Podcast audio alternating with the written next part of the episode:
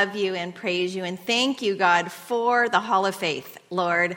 Uh, not only is it men and women who lived lives of faith, but it was men and women who were imperfect, God. And, and what ministers to me most is that you don't say anything about um, their imperfections or their faults or uh, their mishaps or their, uh, the times that they did not obey you, God, uh, but you only speak of their great faith. And that's how you see us. You see us as the finished work in Christ, God. So I thank you for that and that we can look at these lives today and we can glean from them, God, and see how you um, really take imperfect people uh, and mold and shape them like a perfect God and use them, God, um, in all ways, shapes, forms, personalities, and um, and so we just thank you for that, Lord, and we see that today. So would you bring your Scripture to life to us in Jesus' name?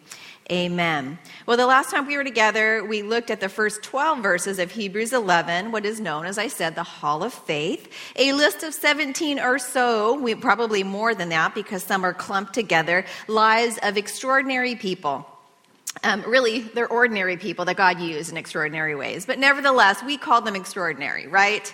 Uh, we also noted that uh, this chapter is divided into two, with the first three verses being and really giving us a description of faith, and the remainder of the chapter showing us a demonstration of faith. We know, we talked about, and most of us know that faith, according to Hebrews 11 1, is the substance of things hoped for and the evidence of things unseen. Or, as the New Living Transl- Translation says, faith is the confidence that what we hope for will actually happen it gives assurance about things that we cannot see. Confidence is a firm trust, literally meaning to stand underneath and to support. Faith is to the Christian what a foundation is to a house. We discussed that. Without a proper foundation, the house will fall, and without proper faith, we will as well, right?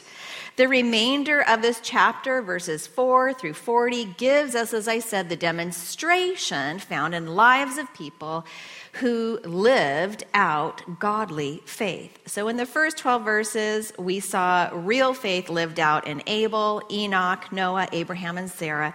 In these examples, we saw that true godly faith is a faith that worships. It's a faith that walks, it works, and it also, we know, waits, right? Now we move into the remainder of the chapter with yet more examples of what real faith looks like in the lives of the patriarchs and heroes and heroines of the faith. So today we will continue in this living faith part two. Uh, and I promise you, we will not have a part three, although I would love to have had it. But we're going to finish here today with faith that waits, wars, and wins. Praise God. So Hebrews 11 is a record of men and women who both live by faith, and then we'll learn today, died by faith as well. We left off last time considering the patriarchs of the nation of Israel Abraham, Isaac, Jacob, and those who waited in faith. Nobody likes to wait, do we? Especially when we're waiting for something that's been promised to us. Nobody likes to wait. For me, waiting is one of the most difficult things that I have to do. Yet true faith is able to wait for the fulfillment of God's purposes in God's timing. Verse 8 tells us that by faith, Abraham obeyed. He obeyed when he didn't know where he was going. He lived in tents because he was a stranger, a pilgrim in the land, we know, in this world.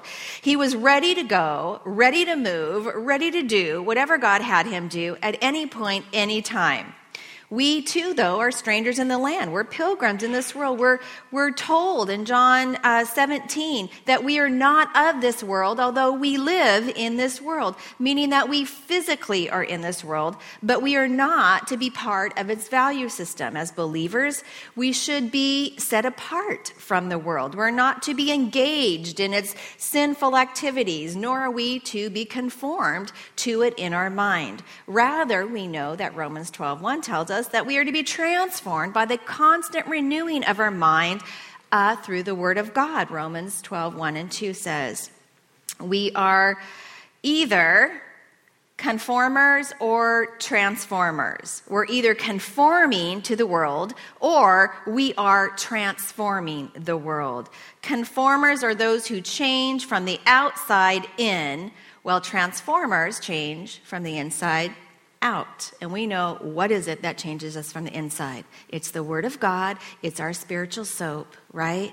That goes in and washes us, our heart, our mind, our actions, the intents and thoughts of our hearts, and that is what comes out the Word of God. We know that only Jesus can transform our lives, right? I mean, it's through the Word of God and through His Holy Spirit. It's through Jesus that our life is truly transformed. Abraham Isaac, Jacob, and their families lived a nomadic lives, dwelling in tents while waiting for God's promises to be fulfilled. They didn't know when they would inherit the promise. They just knew that they would because God promised and God cannot lie. They had a life in the land, but they never possessed the land that they were promised. They would never themselves get to the promised land. It would be their descendants that would get there. Yet, they were not simply living a temporary life here. Or, excuse me, they were living a temporary life. Their life here was not permanent. They knew there was something more. And that for them was eternity. They were looking for their life here on earth, the thing that was promised to them. But as we look at the lives of the patriarchs and we look at our own lives and apply it to our lives, we know that this is symbolic, that we are here on this earth, that it is temporary, that we won't ever enter into anything here, but it's there. It's in heaven. It's that's where our home really is. This is just a temporary stop along the way. It's the dash between our life and our death, right? Is this time. Abraham was told that he would have more children that he could even count, more than the stars in heaven. Now you can imagine.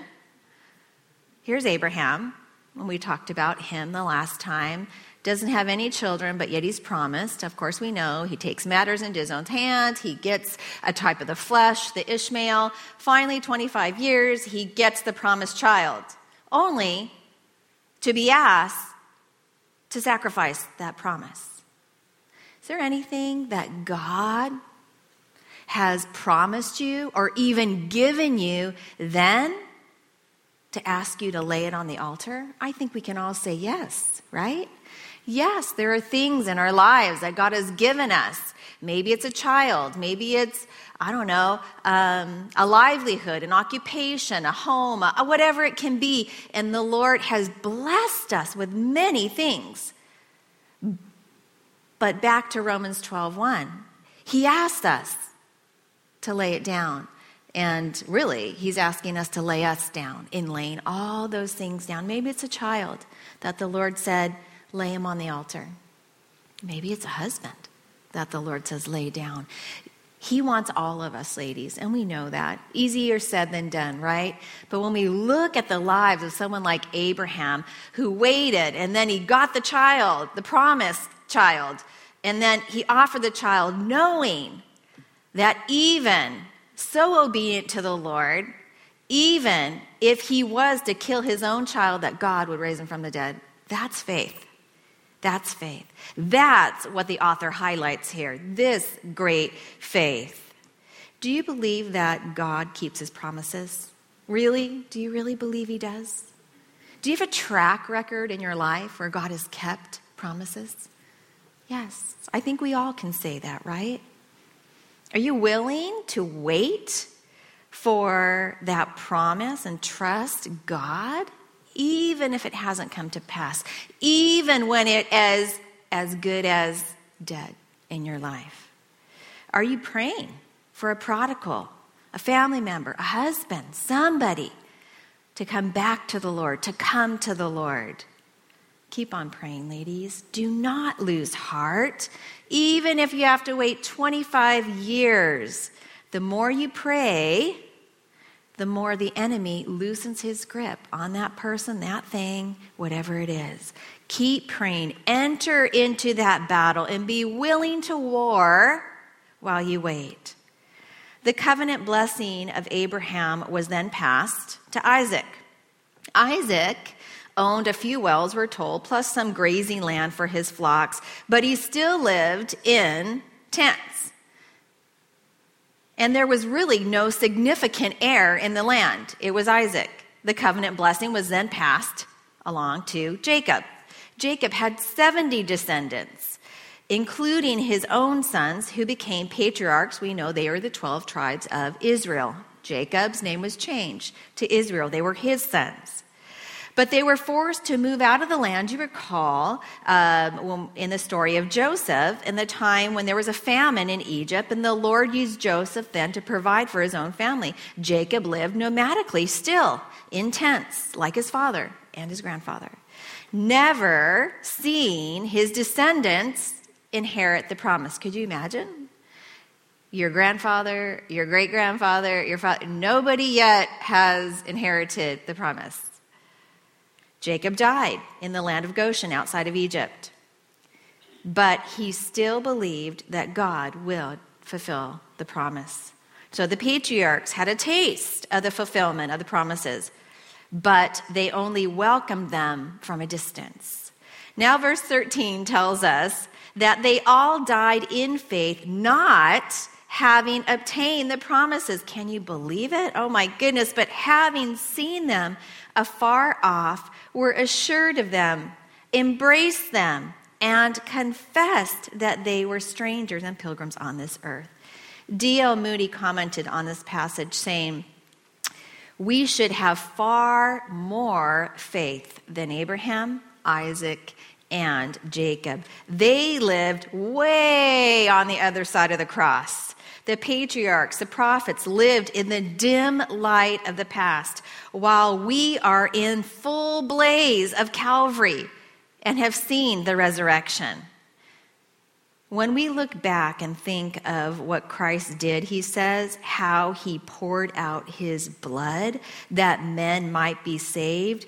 We ought to go forth in his strength and conquer the world. Our God is able to do great and mighty things. Amen. Good word from D.L. Moody.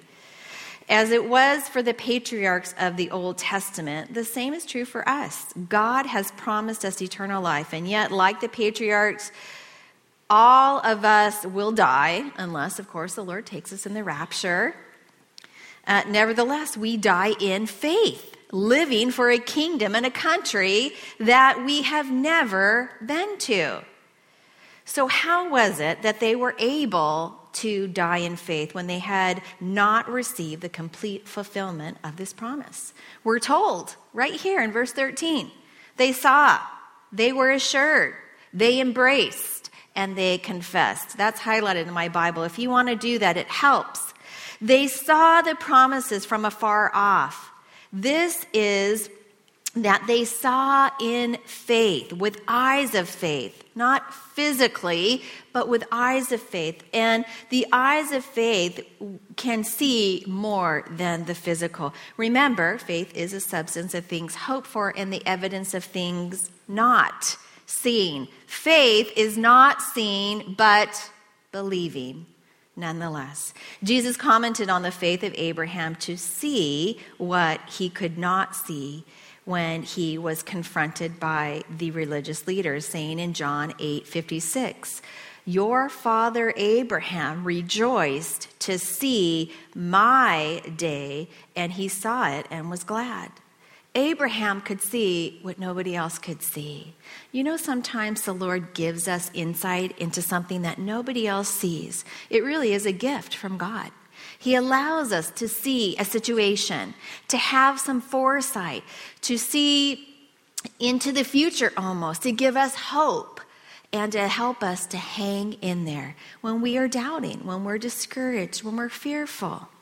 In seeing the promises of faith from afar off, that in turn led them to be assured of them, meaning to be confident of them, that they could be certain that these things would come to pass.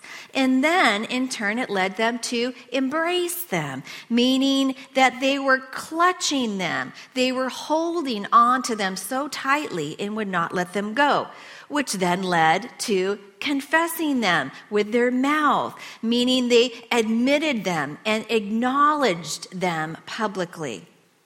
What they saw in faith concerning the promises of God, they were assured of. They welcomed. They embraced those promises of God uh, as being part of their lives. You know, it takes faith to believe that all things actually do work out for good, right? For those who love God are all the called according to their purpose. It really does take faith to trust, especially when we're going through a difficult time. It's a very easy verse to just roll off our tongue when we're sharing with someone else who's going through it, isn't it? But when we are faced with those circumstances, it's very difficult to receive it, embrace it, and then ourselves confess it. Nonetheless, it is a promise from God. I'm assured of the promises. I then embrace it. I take it as my own, and then I live by it. This assurance and embrace of God's promises led, as I said, to them confessing it, admitting it, and acknowledging it publicly. Verse 14 says, They confessed that they were strangers and pilgrims on this earth. For those who say such things declare plainly that they seek a homeland. The patriarchs believed God's promises, were assured of his promises, and they openly confessed their belief, which was that they were strangers in the land, that they were looking for a different home, that that wasn't their home, that their eyes were on the prize. Somewhere else was their homeland. The fact that they would openly say that they were sojourners and pilgrims proved that they embraced these promises that were given to God. And the same thing is true with us. Our life of faith proves that we believe the Word of God. Amen? When Abraham was purchasing a burial site for his wife Sarah in Genesis 23, uh, 3 4, it tells us that he openly confessed before the sons of Heth, saying, I am a stranger, meaning he was someone who didn't enjoy the rights usually possessed by residents of the land. He was a pilgrim. He was a sojourner. He was a temporary resident of the land.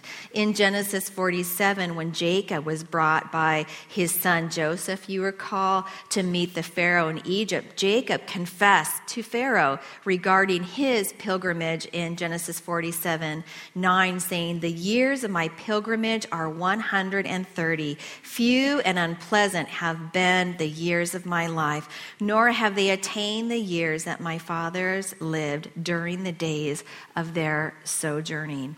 The important point here, ladies, for us to take from this portion of Scripture is that Abraham, Isaac, and Jacob believed the promises of God. And what they believed not only affected what they said, but it affected how they lived. And that should be said of us as well. What we believed should not only be affecting what we say, but how we live our lives. People should be able to look at us and know that we trust the Lord. That we live by the word of God and that we believe, even though God has not yet fulfilled certain promises in our life, he has not come back to get us yet, that nevertheless, that does not affect what we believe or how we live. We should all be living lives of faith. They believed the promises of God would be fulfilled, and that belief carried over into the way they lived their lives. Do you believe what God said in His Word is going to come to pass? Yes? Anyone? Yes, amen. We do believe. Do you believe that He has stored up a place for you in heaven, that there is a mansion there? Amen. We do believe that. And we live a life that reflects that very belief. Do you believe that Jesus is coming again? Yes, amen. That, ladies, is our hope. Amen. That's what gets us up every day. That is what keeps us going. That Jesus is returning. Anytime we forget that Jesus is returning soon, we need to be reminded. We need that to be the forefront of our mind because when we don't live with the urgency of Jesus Christ's soon return, we become idle. We become complacent. We become in danger, don't we? We need to live with this. We are sojourners. This is a temporary land. This is not our home. It is our stopping place only. If we can live every day waking up with the soon return of Jesus Christ on our minds, you bet there's a fire lit underneath us. That we are busy about his business, that we do not take any time idly, and, um, and that God will be using us in mighty and powerful ways. A.W. Tozer said the Holy Spirit, who is the real author of this letter to the Hebrews, uses the terms pilgrims and strangers to remind the early Christians that they were not yet at their final home. The message still reads the same today. Christian pilgrims are journey, journey, journeying, that's a hard one, journey, whatever, you know what I'm saying, by faith from an old city that is cursed and under threat of judgment to a blessed celestial city where dwells Emmanuel, God with us. Amen. What the patriarchs believed affected what they saw, and how they lived, and it also affected their thinking. Verse 15 and 16 says, And truly, if they had called to mind the country from which they had come out, they would have had opportunity to return. But now they desire a better, I underline that, that is a heavenly country. Therefore, God is not ashamed to be called their God, for he has prepared a city for them. Abraham, Isaac, and Jacob didn't keep remembering the place the Lord had brought them out of. Instead, they kept remembering where he was taking them. Amen. They had their eyes set on the prize, on heaven. It can be, ladies, a real battle at times to choose to forget the old dark life that we were rescued from the enemy is relentless in his pursuit to take us backwards, to remind us of the past, and, and he seeks to hold us there, to tempt us there, to draw us there. You know, in Numbers 11, when Israel had come out of Egypt and uh, were dwelling in the wilderness, they were mixed. It says they were with the mixed multitude among them, and they began, you recall, um, inciting um, second thoughts about going back because they were murmuring and they were complaining. And they all started then looking back to the old life in Egypt, Numbers 11, 14. 4 through 5 tells us, Remember the fish, they said, which they ate freely of Egypt, the cucumbers and the melons and the leeks and the onions and the garlic. But now our whole being is dried up. There is nothing at all except for this manna, what is it, we know, before our eyes. When we hang out with mixed groups of non believers, whether it's in our workplace or it's our choice to do so, we really do put ourselves in a dangerous place. Because what the Bible says is, you know, the people that you hang around, basically, I'm paraphrasing, is what will become. What we're around is what will become over a period of time, it will wear on us. And we will begin complaining as well. None of us likes to be around complainers, do we? I mean, we like to be around people that are going to point us to Jesus and encourage us and tell us not to complain and call us out when we're doing that. That's the people that we like to be around but we put ourselves in danger when we choose to be in this atmosphere. And, um, and we can easily be swayed by pressure, as were these people. And we begin to compare ourselves, complain about what we have. And then uh, with each complaint, we get closer and closer to looking back. And that's what happened, we know, with Lot's wife, right? Genesis 19. She looked back to Sodom. She longed for it. Abraham could have made the same mistake. He could have looked back to those years of, of, idolatry and being comfortable, his life in Ur of the Chaldees, rather than living in the time of tents. But instead, he chose to believe God by faith. Why? Because he knew what we now know is that there is something better. There was something better for him. And ladies, there is something better for us. And that better is what? Heaven. Our eyes are there. They're on the Lord, they're on heaven, they're on that place that's prepared for us, and that's where our eyes are on a place that is better. This is our temporary dwelling place. The enemy, though, will always try and get us to return to the past, the place we left behind, the vomit of the world, and somehow make it appealing to us when we know we left it. But he comes back and sometimes tries to tempt us in that way. But God has something better a better country that he has prepared for us. We're told that they had a desire to pursue the heavenly country. And this word desire implies not only desiring, but then taking a step further and seeking after that. The literal meaning is to reach after. The present tense indicates that this was the way that Abraham and his wife Sarah, Isaac, and Jacob continually lived every day with a heavenly mindset. Is that how you're living? I tell you, it's a lot easier to live with a heavenly mindset when you have somebody in heaven, right? Those of you, some of you are here, you know, when someone you love is in heaven, when your spouse or somebody very dear to you is in heaven, it, it helps. It's like a constant daily reminder for us that that is where we are going to be living permanently. Not temporary, but permanently.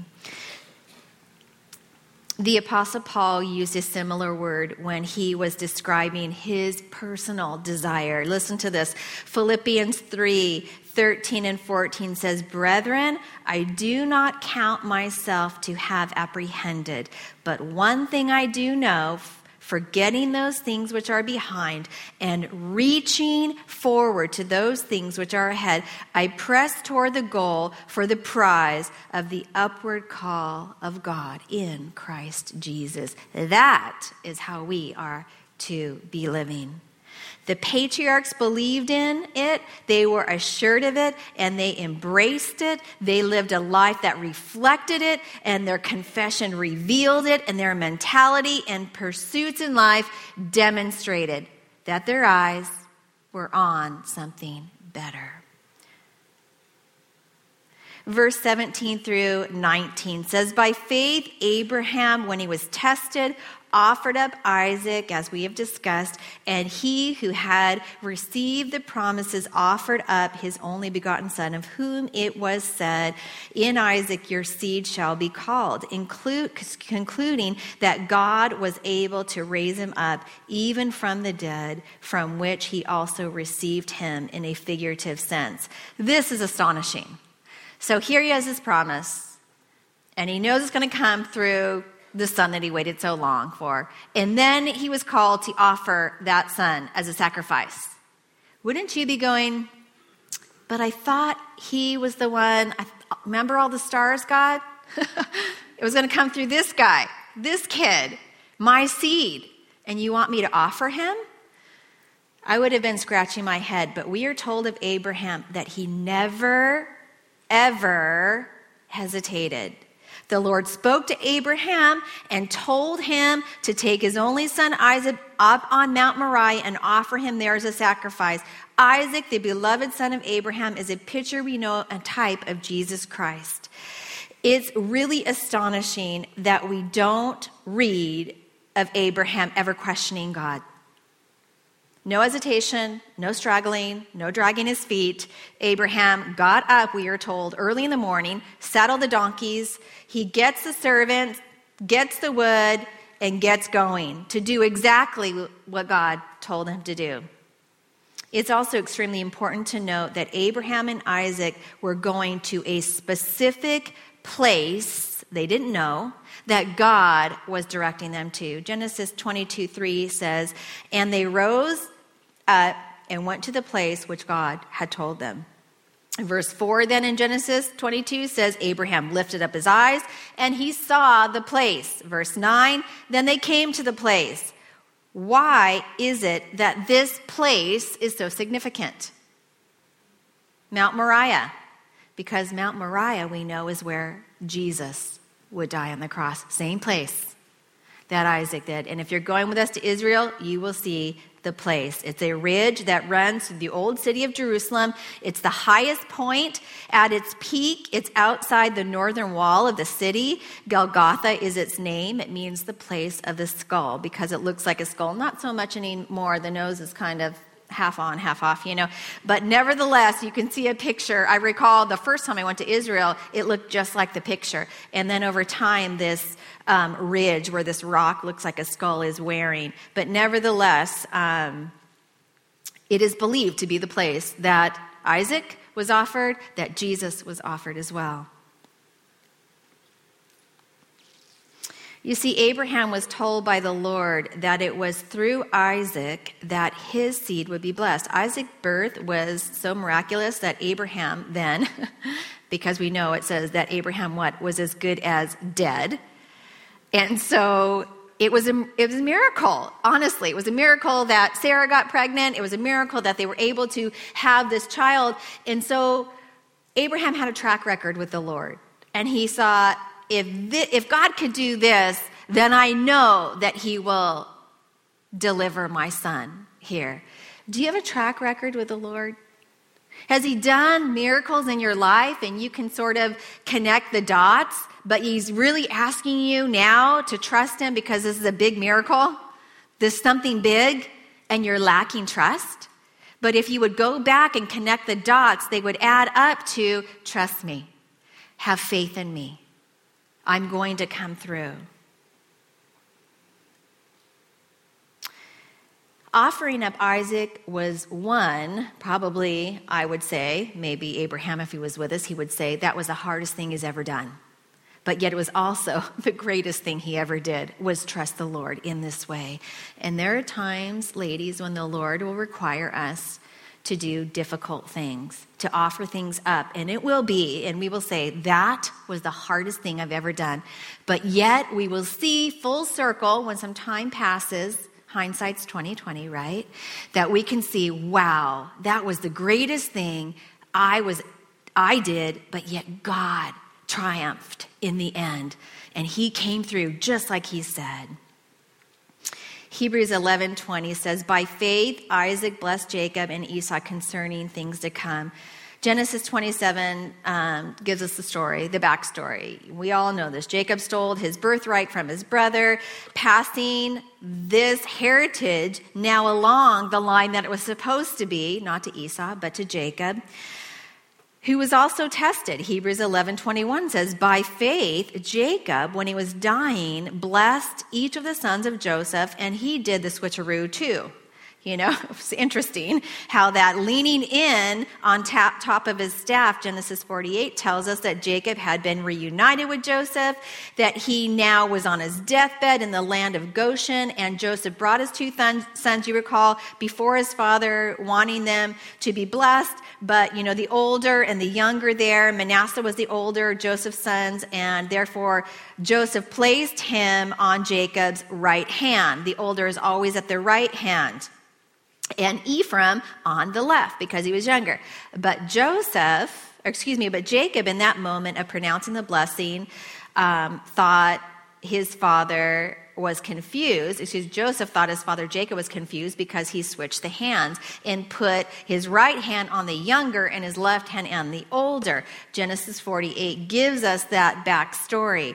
But by faith, verse 22 says that Joseph, when he was dying, made mention then of the departure of the children of Israel, and he gave instructions concerning his bones.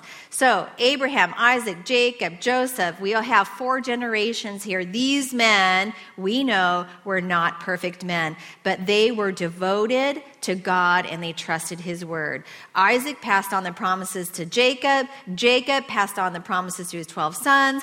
Joseph passed on the promises um, to his sons. And um, after even I love the story of Joseph. Even after the way that his brothers treated him, throwing him into the pit, we know him, selling him into slavery, and then he was wrongly accused. He was in uh, prison. then the Lord restored him. He was in the palace, second in command. We all know this story. But after all that, he was able to walk away from that, um, never doubting his faith. He, uh, we read of Joseph that he remained faithful to God, and his faith, even through those times, grew stronger and stronger. What amazes me about Joseph is that he was surrounded by the world. Have you ever thought about that with Joseph? I mean, he really was in an ungodly environment all the time, and yet his faith did never weaken. It grew stronger and stronger. I don't know very many people who could have been placed in this situation and, and acted like Joseph did. I mean, far and few between, I believe, had this strength. But remember, Joseph had a track record. He had a track record with the Lord. And the Lord, with each one, just like David, lion, bear, Goliath, Joseph had the same the pit, uh, the prison, and the palace. He had a track record with God, and his faith never weakened, but it, it only got stronger. And what I love about Joseph is, although it was a difficult life, he never got bitter, he only got better. And you know, sometimes that can be our story. That it's been hard, it's been difficult. You know, we've had things happen and we've had experiences like you know, the pits. we say, oh, that's the pits, you know, it really, it, it, or we feel like we've been imprisoned at times. And, and yet, Joseph never became bitter. He never was bitter at his brothers. In fact, at the end of his life, I mean, don't, I mean, at the end um, of this story, when he's in the, the palace and his brothers come and he remembers the vision and they're right before him and it's coming to pass, he never said, yeah, you deserve this to them. In fact, he said actually the complete opposite to his brothers. He said, Don't worry about it. When they were, you know, just really distraught before him, he said, It wasn't you, it was God that allowed me to be in the pit. God allowed me to be in the prison. God then worked in me and strengthened me and used all of that to get me here. It wasn't you. So don't think twice about it anymore. We marvel, don't we, at that ability to forgive like that? But I wonder for us, has God ever asked you to forgive somebody who has hurt you, who has mistreated you? And yet you know that God actually used it or is using that very thing in your life to make you stronger, to build your relationship with Him, to draw out your dependence upon Him. God does work in mysterious ways in our lives, and He will use adversity and trials to accomplish it. In fact, I think that that's really what He predominantly uses in our lives. I know for me personally, it's been in those, uh, my most difficult times that I have grown the most. I call them growth spurts. It's just like, whoa, I just really grew because of this very difficult season or situation that I find myself in. And when we come full circle in the Lord by faith, we can honestly say, don't worry about it. It wasn't you. God used you to be my sandpaper people, you know, to smooth my rough edges. But it wasn't you. God was really the one that was behind it all. And he actually used it for good. What the enemy is intended for evil, God uses for good. Amen? Amen. That is what we want to remember about Joseph. Abraham had a word from God, Isaac had a promise passed on, Jacob had a blessing, and Joseph had a vision. We are blessed to have each of these examples in the Word of God for us to take from the promises, the blessing, the visions, and yet they did not ever lack faith. Amen.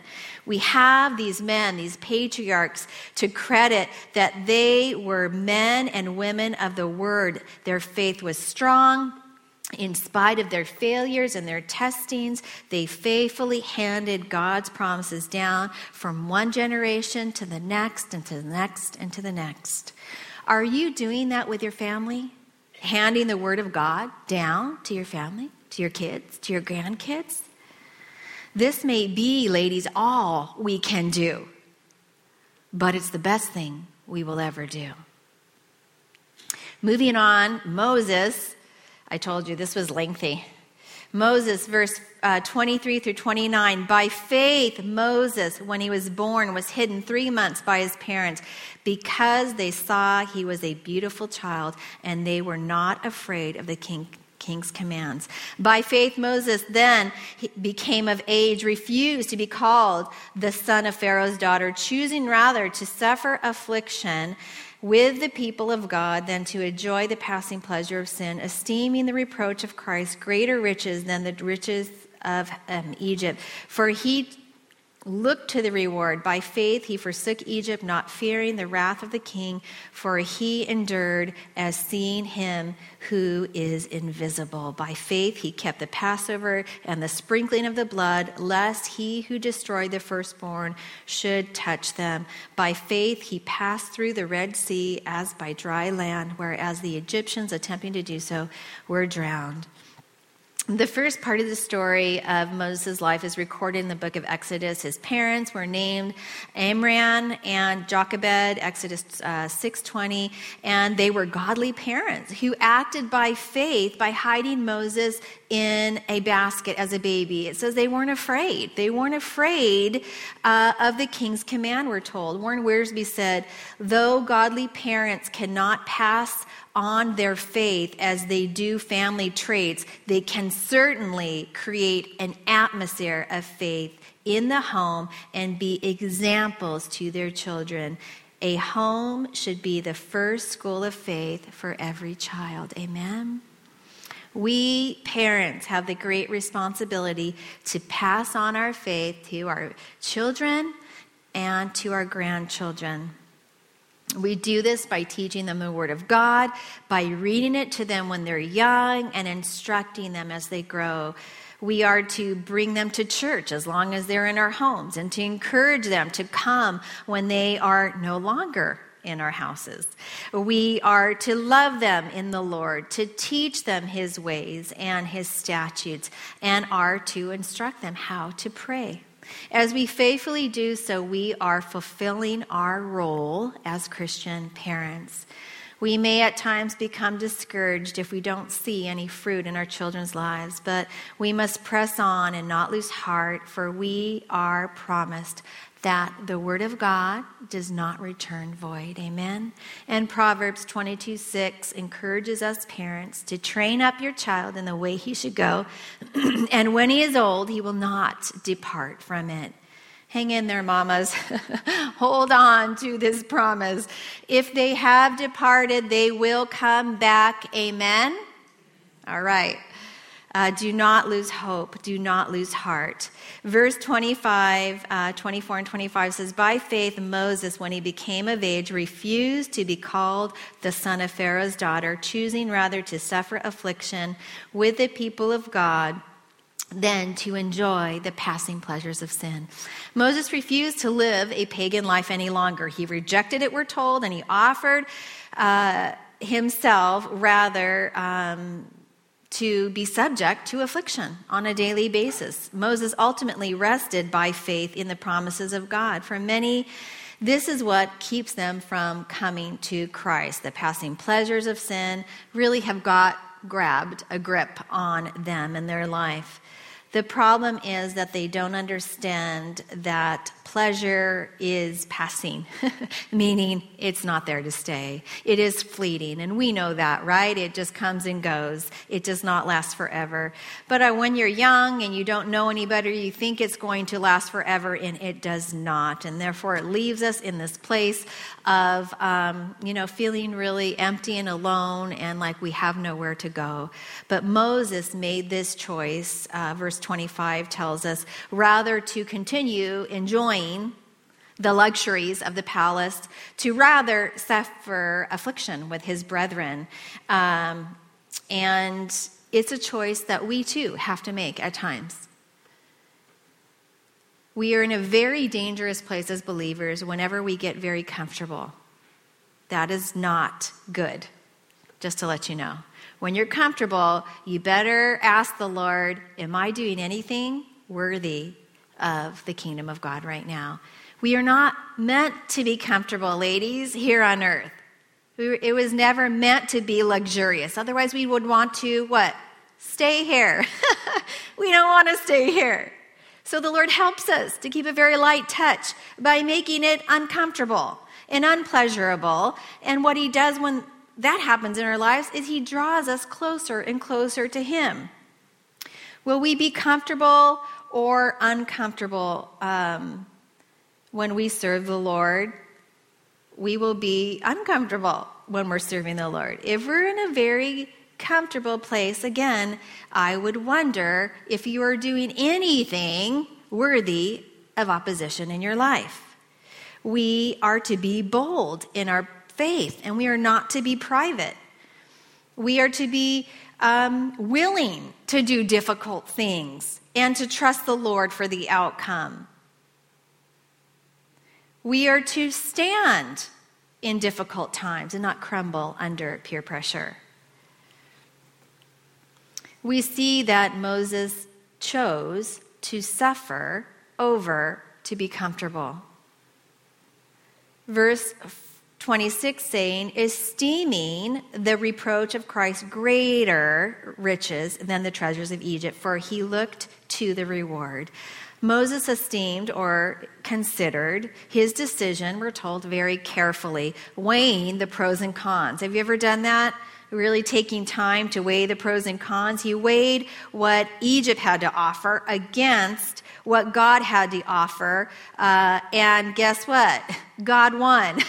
because God always has more to offer than this world, ladies. This world, as we said, is passing and the pleasure passing and, and things get old and they rust and they wear out. But God will never do that. And heaven never will rest, we're told.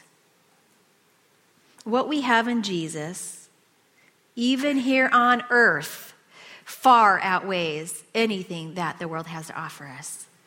Yes, it's hard, but we have the promise of eternal life. Yes, it's hard, but we have peace that surpasses all understanding. Yes, it's hard, but we have the joy of the Lord. Amen? We have so much more than the world offers. Paul said in Philippians 3 8, Yet indeed I also count these things as loss for the excellence of the knowledge of Christ Jesus my Lord, for whom I suffered the loss of all things, not just some things. He says, all things, and count them as trash, rubbish, that I may gain Christ. Moses looked to the reward that he could not yet see, but believed. And we do too. We look to the heavenly place. We need to keep the heavenly perspective. And um, we need to remember that if Moses, who was revered, was willing to suffer for his faith, we need to as well. And this was a great example for these Hebrews. Now let's step back into the book of Hebrews. Remember where they were at the time. They were in danger of looking back. Some of them were looking back, some of them were going back. They were um, being persecuted. And so the fact that the author uh, speaks of Moses in this way, they revered Moses. But the question for them is are you willing to suffer your current circumstance and situation to be an example for others? This was extremely important for them to understand.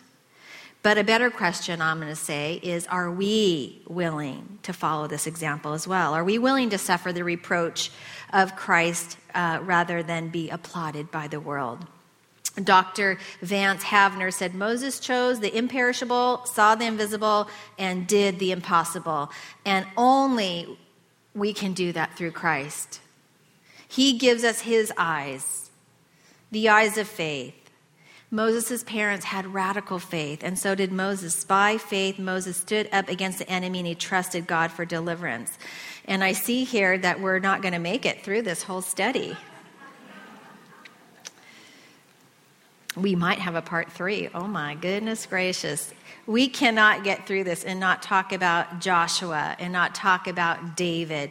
But nevertheless, um, I'm going to try to wrap this up for you gals. We have seen waiting faith, the waiting faith of Abraham, Isaac, Jacob, and Joseph, and the warring faith of Moses. And now, what a blessing, the winning faith. I mean, like, because it's not always just a war. We do have victory. Amen. Joshua, Hebrews 11 30 through 31 says, By faith, the walls of Jericho fell after they were encircled for seven days. By faith, the harlot Rahab had not perished, but with those um, she believed, and she received the spies in peace. And Joshua two, the spies were sent. We know the story to Jericho, and Rahab was the one who hid them in her house. Joshua 6, they marched around the wall. The wall fell down. Rahab was spared. I'm obviously paraphrasing this for you, and is recorded in Matthew 1, the genealogy of Jesus Christ. The principle here is that God blesses faith and judges unbelief. From a human standpoint, Jericho was imp- a possible city to conquer. We know that. So, whatever it is in your life, what's impossible right now? Does anything come to mind? That is impossible. Or, how about somebody? It is impossible for that person to get saved. It is impossible for this to happen. This would be impossible. That's your Jericho, ladies. Whatever you say is impossible. And something comes to my mind right now, too. So, what do we do? We march around it with the Word of God. We pray. We, we trust the Lord that our God is the God of the impossible. And um, we have ridiculous faith. I mean, really, it's almost comical. This situation, this scenario, is it comical? I mean, really, like, seriously? You just want them to march around and, and then blow a trumpet? And, and it's really? I mean, I would have been like, okay, okay, God, yeah, you know. But that's the point. Do you understand that? It's almost comical. Whatever it is in your life that is almost comical, like, no way that could happen. The Lord said, That's your Jericho. March around it and claim it as done. Amen. Likewise, the next four men mentioned Gideon and Barak and Samson and Jephthah, all found in the book of Judges. I'm not going to read the scripture there, but I'm just going to touch on these guys right here because it is so important that these people are mentioned. And the reason why is because they were all afraid. Which of us hasn't been afraid? These were different personalities. Some of them Gideon was a farmer. He was a frightened farmer um, whose faith didn't grow right away. He went from a coward to a conqueror. Barak, he won a great victory over um, um, um the city Caesarea, uh, Caesarea and um, and Deborah was the prophet, prophetess that had to help him. He couldn't do it. He needed a woman there, you know, just saying. Sometimes, you know, just need a little encouragement. The point in that story is there was no men. So um, there are times she had to step in.